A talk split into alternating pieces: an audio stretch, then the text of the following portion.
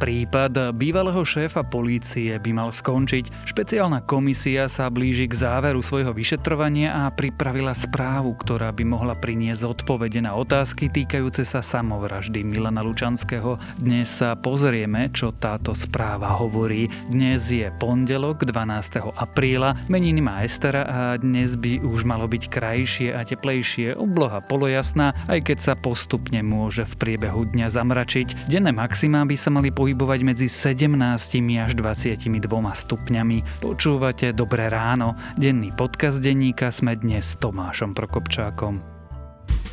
Tento podcast vám prináša Kinekus, exkluzívny predajca náradia značiek Prokin, Inko a Skveler. Je jedno, či vám chýba niečo v domácnosti, dielni, záhrade alebo kuchyni.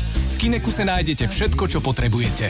Presvedčte sa sami v 12 prevádzkach Kinekus alebo v 150 partnerských obchodoch po celom Slovensku.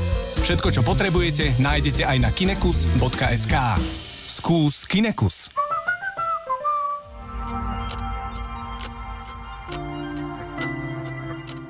A teraz už krátky prehľad správ. Hlavný hygienik Jan Mikas kritizoval expremiéra Igora Matoviča a zastal sa šéfky štátneho ústavu na kontrolu liečiv Zuzany Baťovej. Matovičovi odkázal, že jeho vyjadrenie je neadekvátne vysokému predstaviteľovi štátu. Matovič poslal z Ruska Šuklu odkaz, že im za kritický posudok Sputniku gratuluje idioti. Voči tvrdeniam Igora Matoviča a šíreniu ruských dezinformácií sa ohradilo aj Biomedicínske centrum Slovenskej akadémie vied. Skúšky Sputnika V pritom vykonávalo na priamy, priamu písomnú žiadosť exministra zdravotníctva Mareka Krajčího. Poslanec Tomáš Valášek sa po odchode z vládnej strany za ľudí prída k progresívnemu Slovensku, vstúpi tiež do tohto hnutia a stane sa poslancom tejto strany v parlamente. Valášek koalíciu aj stranu za ľudí opustil potom, ako Matovič potajme nakúpil neoverené ruské vakcíny Sputnik V. Francúzsko povolilo svojmu zámorskému územiu Nová Kaledónia tretie a zrejme aj posledné referendum o nezávislosti. V dvoch predchádzajúcich si obyvateľia tohto tichomorského súostrovia vybrali zostať súčasťou Francúzska. Nová Kaledónia je pod francúzskou kontrolou 170 rokov. Českí vedci vyvinuli novú látku, ktorá bojuje proti rakovine. Látka nazývaná MitoDFO potláča rast nádorov a ich metastázy. Chemikália blokuje spracovanie železa v rakovinových bunkách, čím bráni ich rastu. Látku zatiaľ testovali na myšiach. A ešte na záver máme krátku opravu. V piatok sme v správach v Dobrom ráne nesprávne uviedli, že z väzby prepustili oligarchu Jozefa Brhela, prepustili Petra Brhela. Za chybu sa ospravedlňujeme. A viac nových správ nájdete na webe Denníka Sme alebo v aplikácii Denníka Sme.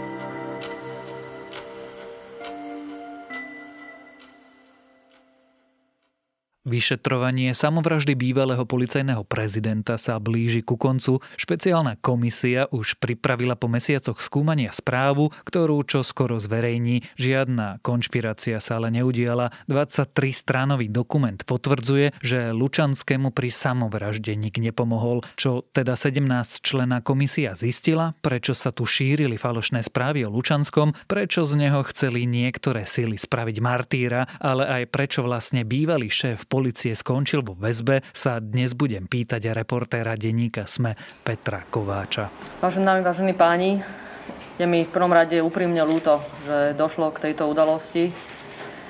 Veľa vnímam ako dôležité urobiť všetko preto, aby sme navrátili dôveru e, v zbor väzenskej úsičnej stráže, dôveru v to, že všetky úkony, ktoré sú potrebné urobiť vo vzťahu k obvineným alebo odsudeným, zbor naozaj vykonáva Nemám v tomto momente žiadne pochybnosti, že by akokoľvek zbor väzenskej úsičnej stráže zlyhal.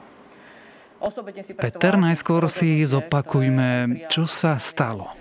Tak tá genéza v podstate začala v decembri minulého roka, potom ako zadržali Milana Lučanského, v tom čase už teda bývalého policajného prezidenta, obvinili ho rovno z viacerých korupčných trestných činov, teda rozsiahla korupcia, keď mal príjmať úplatky ako vo viacerých funkciách v rámci policajného zboru, zabezpečoval beztrestnosť niektorým ľuďom, No a v podstate potom, ako sa dostal do väzenia v rámci vyšetrovania, do vyšetrovacej väzby, tak mal najprv jeden incident, pri ktorom si zranil oko, no a napokon 29. decembra minulého roka spáchal samovraždu. My dnes už vieme, že Milan Lučanský tie úplatky príjmal, alebo sa to nikdy nedozvieme, keďže to vyšetrovanie sa zastavilo?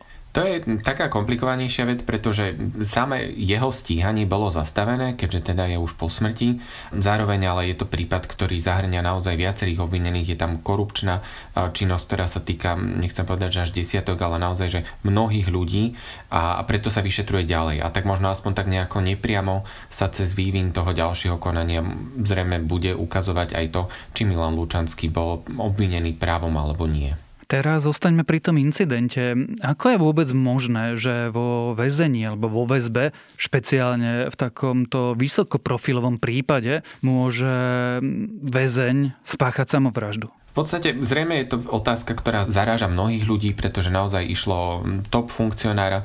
Na druhej strane treba si uvedomiť, že on mal vo väzení rovnaké podmienky, ako majú ostatní ľudia a v podstate už v rámci celej tejto debaty je odznelo, že nie je to bohužiaľ úplne výnimočná vec, že či už obvinení alebo odsúdení si siahnu na život za mrežami.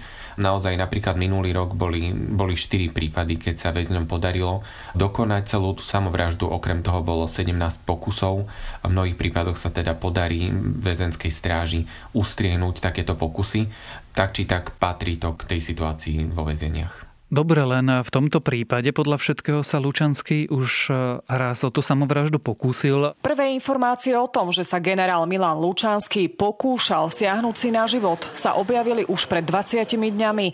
Vtedy ho našli v cele so zraneným okom.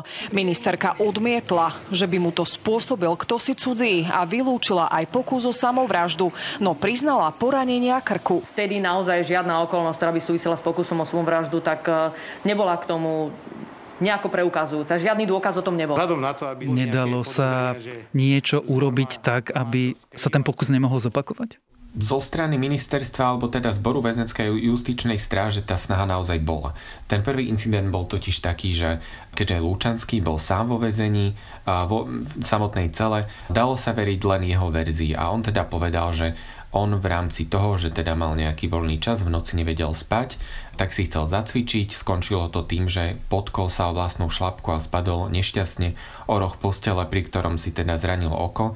A na základe tohto samozrejme on bol nielen ošetrený, ale aj podrobený viacerým psychologickým pohovorom a v podstate tam bola ako keby možno nebola možnosť overiť tie jeho tvrdenia. Psychológ povedal, že u neho nebadá zvýšenú náklonnosť k samovražde.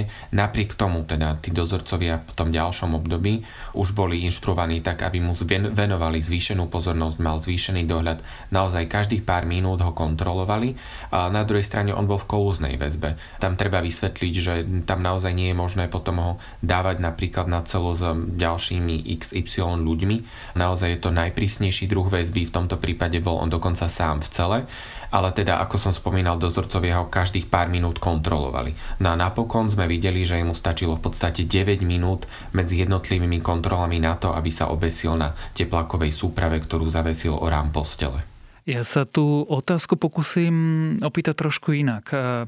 Dá sa vôbec samovražde, ak je väzeň rozhodnutý samovraždu spáchať, zabrániť? To je presne to, o čom sa vo veľkom diskutovalo aj po tomto prípade.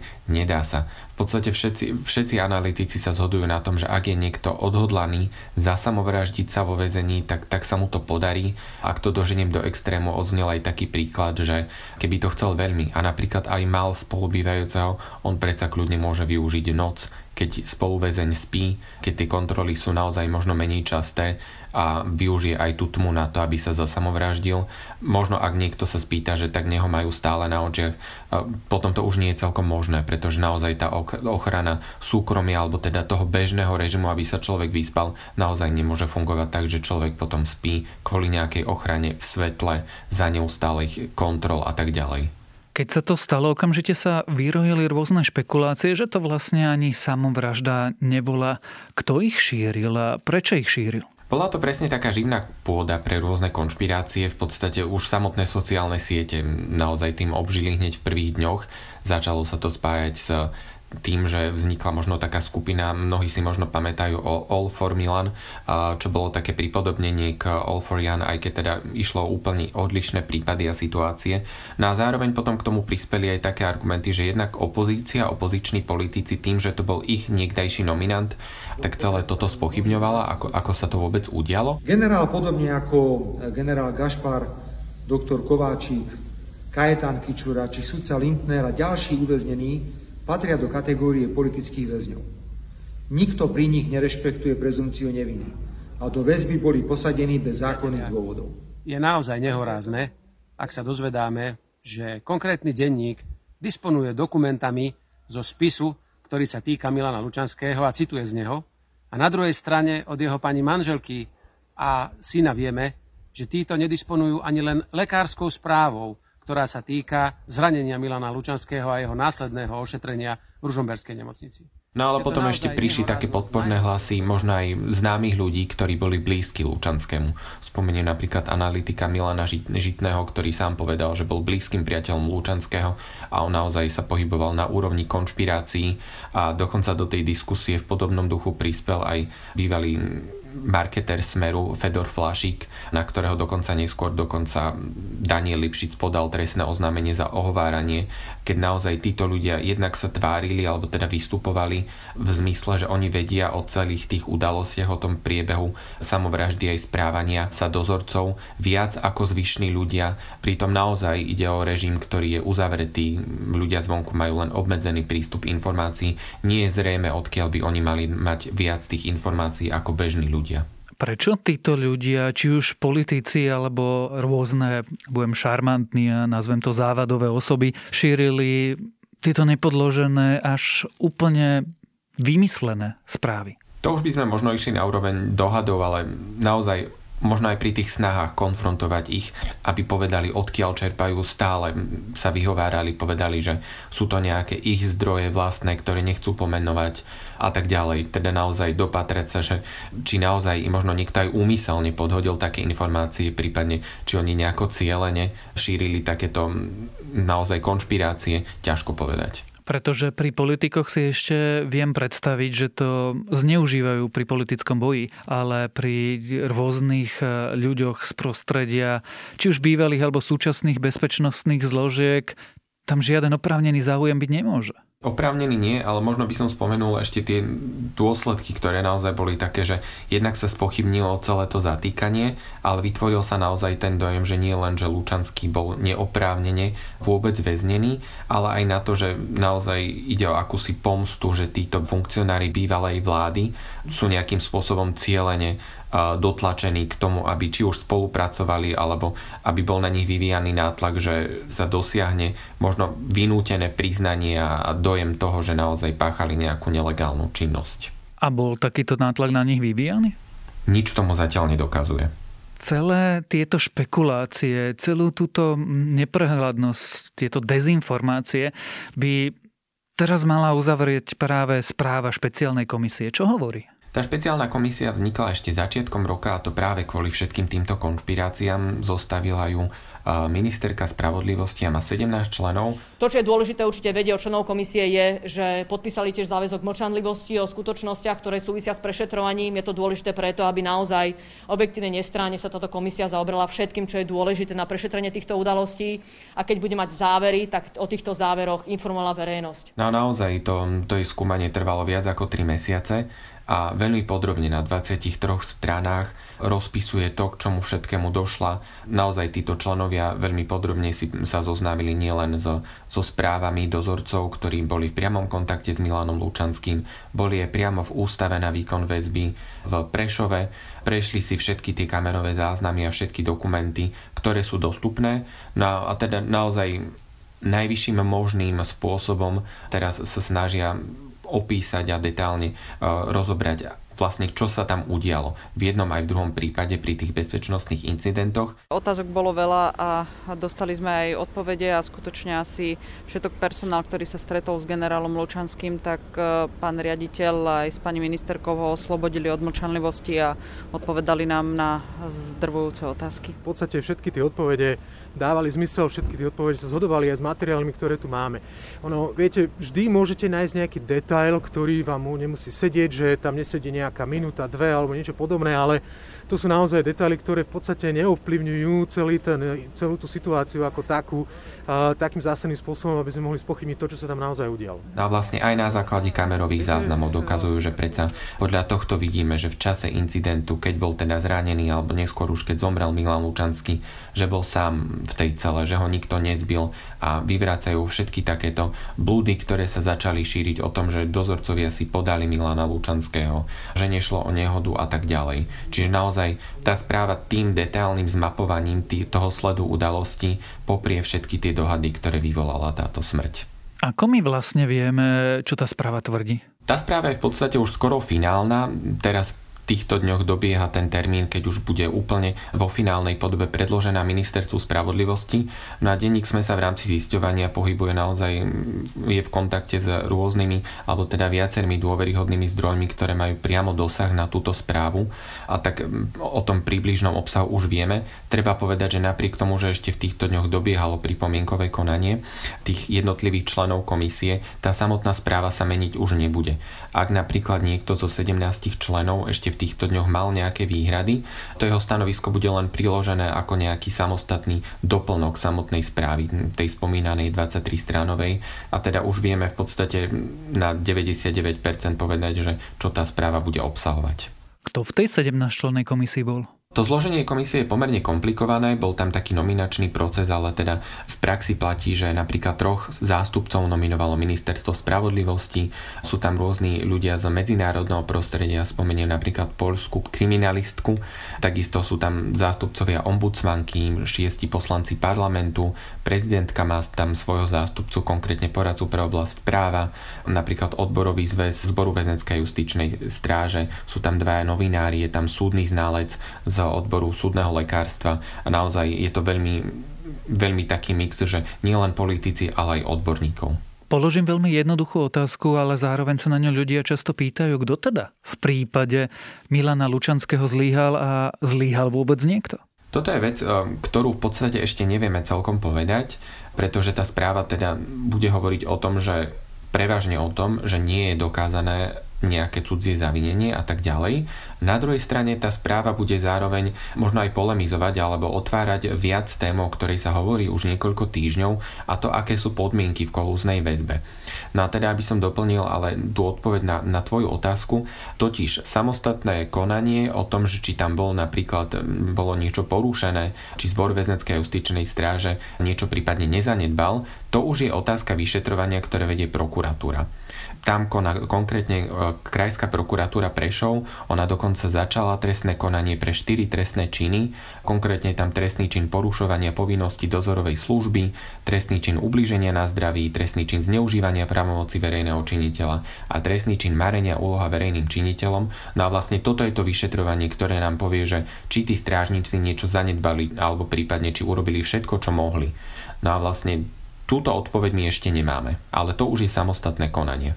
Milan Lučanský samovraždu spáchal. Bývalá štátna tajomnička Monika Jankovská sa o samovraždu pokúsila. Ty hovoríš, že aj tá správa pomôže naštartovať debatu o zmene podmienok v slovenských väzniciach alebo pri väzbe. Budú sa meniť?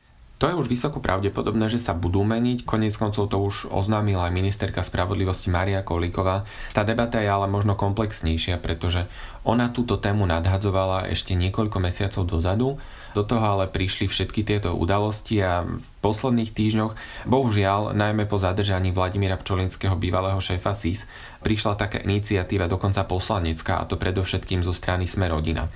No a Kolárovci sa snažili celú túto väzbu upraviť cez nejaké poslanecké návrhy narýchlo.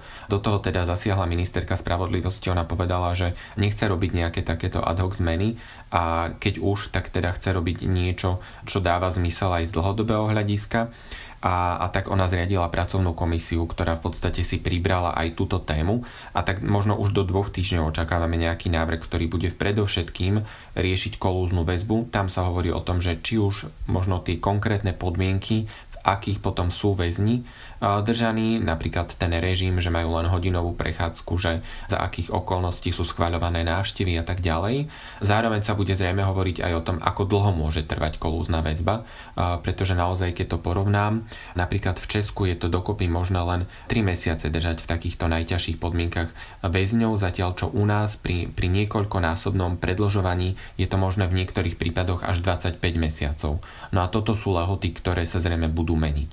Tá jednoduchá a záverečná otázka je, tie zmeny budú k lepšiemu alebo k horšiemu? Tým, že ne, nepoznáme celkom smer, ktorým sa uberajú tieto zmeny, tak sa to ešte ťažko hodnotí. Dá sa ale povedať, že naozaj nie len kvôli Lučanskému, ale aj z dlhodobého hľadiska minimálne teda viacerí advokáti, bez toho, aby teda dbali len o svojich klientov, ale v globále. Oni sa prihovárali za zmenu takýchto podmienok, pretože naozaj neraz ide o to, že takýmto ľuďom v kolúznej väzbe napríklad nie sú umožnené ani len návštevy s vlastnou rodinou, nejaký kontakt. Všetko je pod pojmom toho, že to musí schváliť napríklad prokurátor. Niekedy je až nepochopiteľné, prečo nepovolí napríklad kontrolovaný telefonát s, s rodinnými príslušníkmi a tak ďalej. A tak v tomto to pôsobí, že tie ich požiadavky sú oprávnené a naozaj možno už aj z ľahko pochopiteľného hľadiska tam treba niečo zmeniť. Na druhej strane ministerka spravodlivosti hovorí, že tam nie je úplne cesty, ako teraz úplne otvoriť a prejsť napríklad na český model, pretože ten tiež používa úplne iné režimy ako napríklad náš právny systém. A tak ešte je to naozaj stále na úrovni toho, že čo my v konečnom dôsledku uvidíme, aké budú tie zmeny. No a vlastne to ešte vôbec nepoznáme. Tak to budeme spoločne sledovať a pravdepodobne sa v dobrom ráne ešte o tom budeme rozprávať o samovražde Milana Lučanského, o správe špeciálnej komisie, ktorá túto samovraždu vyšetrovala i o podmienkach v slovenských väzniciach a pri väzbe sme sa rozprávali s reportérom denníka Sme Petrom Kováčom.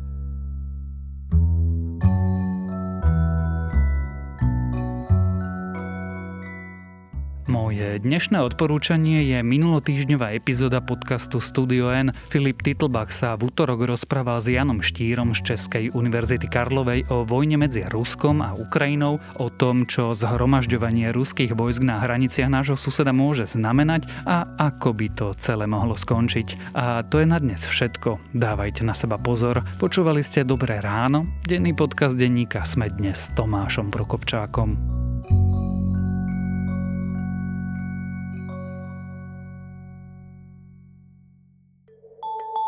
Milujeme vedu, špeciálne v týchto časoch, keď fakty a ich vedecké vysvetlenia sú také potrebné. Náš vedecko-popularizačný podcast Zoom je naplnený presne takýmito faktami. Každý týždeň prináša prehľad tých najzaujímavejších nových objavov zo sveta vedy. Vychádza každú stredu a vedecké novinky, ktoré pre vás pripravujú naši kolegovia z redakcie SME, pre vás čítam ja, teda Tomáš Prokopčák. Podcast Zoom nájdete nielen vo vysielaní Rádia FM, ale aj vo všetkých podcastových aplikáciách na Spotify alebo všetky epizódy pekne za sebou na webe sme.sk lomka Zoom.